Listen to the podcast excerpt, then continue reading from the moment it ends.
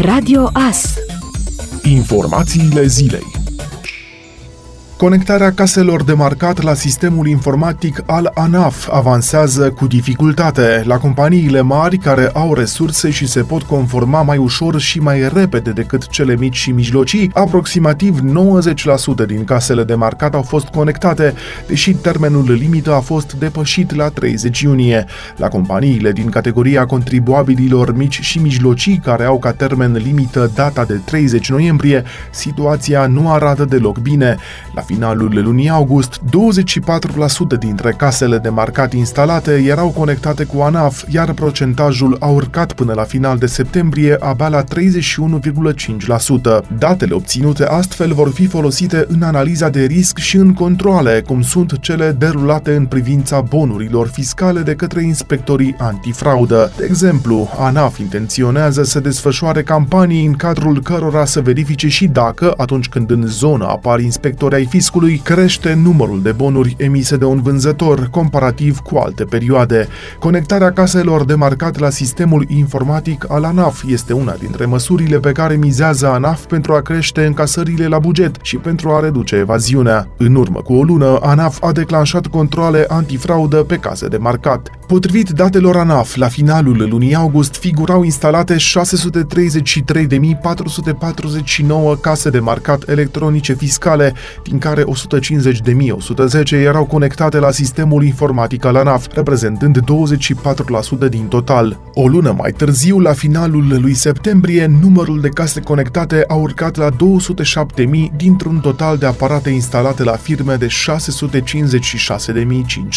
Obiectivul final al analizei este determinarea modului de conformare la emiterea bonurilor fiscale pentru bunurile livrate și serviciile prestate de operatorii economici și stabilirea tratamentului fiscal adecvat pe categorii de situații. Din această perspectivă, scopul analizei este selectarea pentru control a contribuabililor la care riscul la conformare este semnificativ. Totodată este avută în vedere realizarea unor campanii pentru testarea gradului de conformare la emiterea bunurilor fiscale atunci când prezența inspectorilor este vizibilă în proximitatea spațiului de comercializare, comparativ cu alte perioade fiscale de referință. Pensiile vor fi indexate cu minimum 6% anul viitor, iar intenția guvernului este ca această creștere să fie mai mare, în timp ce alocațiile vor fi majorate cu 20% de la 1 ianuarie 2022, a transmis ministrul interimar al Muncii și Protecției Sociale, Raluca Turcan. Aceasta a menționat că oamenii au nevoie de sprijin, iar presiunea creșterii prețurilor este majoră, dar guvernul trebuie să păstreze echilibrul bugetar, investițiile și perspectiva de creștere creștere economică pentru că acestea reprezintă real baza creșterii veniturilor. Ministrul Muncii a explicat că bugetul destinat în 2022 sprijinirii consumatorilor vulnerabili de energie este de 720 de milioane de lei. Guvernul va subvenționa o parte din prețul gigacaloriei din banii de la buget din fondul de rezervă pentru a sprijini în perioada imediat următoare primăriile din orașele cu probleme legate de termoficare. În cadrul unei videoconferințe cu reprezentanții Asociației Municipiilor din România, premierul interimar Florin Câțu a afirmat că se dorește mai întâi stabilirea unor principii de calcul, ca de exemplu stabilirea unei sume fixe pe gospodărie, astfel încât alocarea să fie echitabilă echitabilă. Banii ar putea fi acordați chiar din această săptămână. Mai multe orașe au semnalat dificultăți în furnizarea căldurii și apei calde din cauza datoriilor acumulate, dar și ca urmare a scumpirilor consistente din ultima perioadă.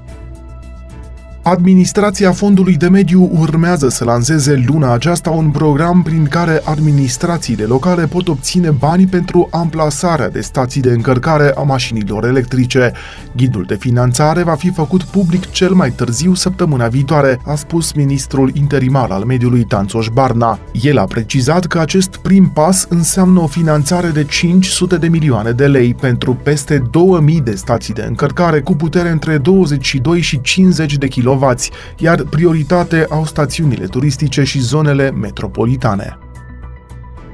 Simona Halep a coborât de pe locul 18 pe locul 22 cu 2586 de puncte în clasamentul WTA dat publicității luni. În ciuda faptului că a fost finalistă la Transilvania Open, performanță pentru care a primit 180 de puncte, cea mai bună jucătoare română a pierdut în același timp cele 500 de puncte aferente participării la ediția 2019 a turneului campioanelor. Ea nu a mai fost în afara topului 20 mondial din 18 18 august 2013, când a ocupat locul 23. Câștigătoarea turneului de la Cluj-Napoca, Anet Kontaveit din Estonia, a intrat pentru prima dată în top 10 WTA, după ce a urcat de pe locul 14 pe locul 8. Top 10 WTA a fost bulversat de retragerea punctelor de la Shenzhen din 2019.